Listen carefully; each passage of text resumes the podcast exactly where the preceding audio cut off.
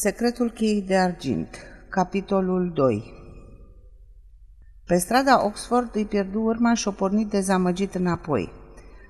Dorul de casă cuibărit pe neașteptate în sufletul său îl făcu să se îndrepte către Regent Park. Naylor's Crescent era o străduță laterală care pornea dinspre periferie. Era foarte liniștită, cu case mici, dar arătoase, cufundate acum în beznă. Domnul Tickler, căci acesta era numele, se opri în fața casei de la numărul 17 și se uită pe fereastră. Jaluzelele erau trase, iar clădirea părea pustie.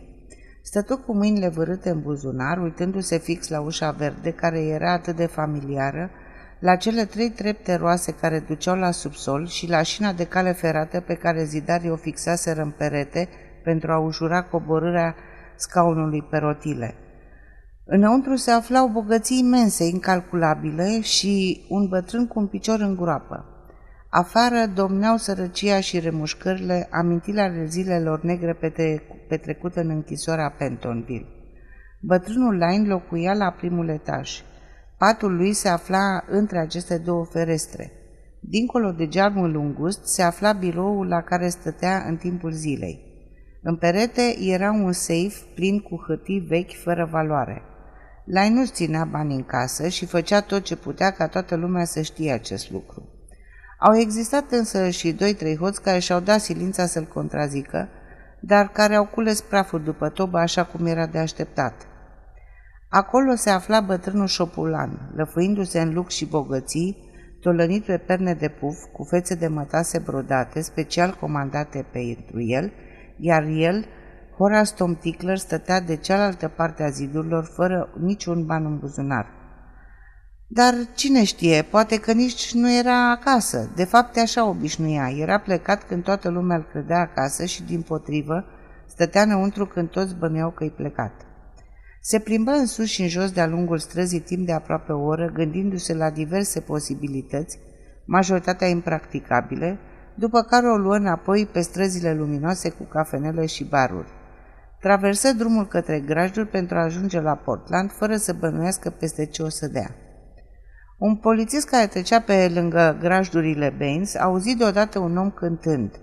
Se părea, dacă nu cumva îl înșela auzul, că tipul era cam cherchelit, iar vocea sa venea dintr-un apartament, unul din cele multe situate deasupra garajelor, aliniate de o parte și de alta a grajdurilor.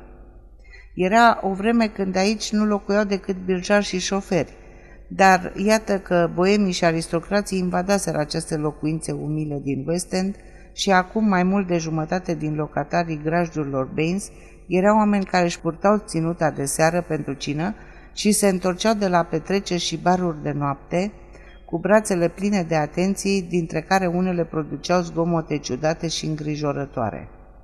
Vocea pe care o auzise nu era decât lălăitul unui bețiv – Polițistul nu i-ar fi dat importanță dacă n-ar fi zărit o moguldeață proptită lângă ușa îngustă care ducea la micul apartament de la etaj. Îl lumină cu lanterna și își dădu seama că nu mete nicio atenție. Domnul era, după cum avea să-i spună mai târziu polițistul superiorului său, o persoană de care nu ți-ai fi amintit cu plăcere. Era roșu la față, nebărbierit și respingător.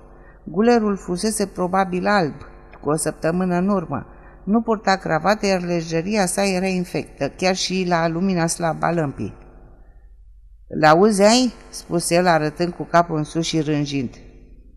E pentru prima oară când îi se întâmplă așa ceva. E pilit. Ce gogoman să se cherchelească în halul ăsta. Mi-a scăpat în seara asta și nici nu m-aș fi gândit să-l urmăresc, numai că de. Am avut noroc, l-am auzit din întâmplare. Aha, e pilit, ce mai? Cred că nici tu nu ești mai brazi, spuse polițistul pe un ton tăios. Aș, n-am băut decât trei păhărele de whisky și o halbă de bere. Ce o om în toată firea se îmbată din atât? Vocea de la etaj nu se mai auzea decât înfundat. În partea cealaltă a grajdurilor, un cal tropăia enervat în boxa sa. Ți-e prieten?" Mogâldeața dă din cap. Nu știu, poate. Asta vreau și eu să aflu, să văd dacă se comportă prietenos sau nu. Polițistul dădu disprețuitor din mână. Hai, cară-te, dar nu o să te las să hoinărești pe aici. Dar este, mi se pare că te cunosc. Nu cumva te-am văzut la secția de poliție din Clerkwell. Ofițerul se mândrea cu memoria sa pentru figuri. Deviza sa era nu țin minte, nu țin minte lucruri, dar nu uit niciodată fețele oamenilor. Își închipuia că este unic și că remarca sa originală, fără să știe că era unul de cei, cei 40 de milioane de cetățeni care n-avea memorie pentru nume și figuri.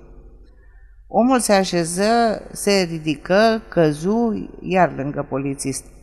Așa este, mersul era nesigur. Mai am 9 luni pentru excrocherie. Într-adevăr, fusese condamnat pentru o delapidare măruntă și a stat în închisoare timp de o lună, dar hoții au și ei mândria lor. Oare un om condamnat pentru escrocherie putea fi arestat conform codului penal numai pentru că stătea în fața ușii unui apartament de lângă grajduri? Aceasta era problema care îl frământa pe polițai. Se uită în jur sperând să-l vadă pe șoferul său, dar nu era nici urmă de acesta. Deodată îi veni o idee. ce în buzunare?" Mogâldeața ridică mâinile în sus. Hai, caută-mă. N-ai dreptul să o faci, dar dă drumul. Altă belea pe capul polițistului, care era tânăr și nu prea știa ce avea dreptul să facă și ce nu. Hai, șterge-o și să nu te mai văd pe aici, îi ordănă el.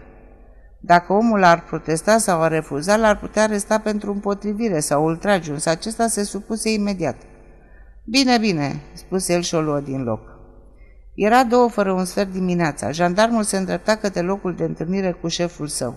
În ceea ce îl privește pe domnul Tickler, acesta se târâ către Portland, oprindu-se în dreptul fiecarei case, doar, doar o găsi un muc de țigară aruncat de vreun trecător.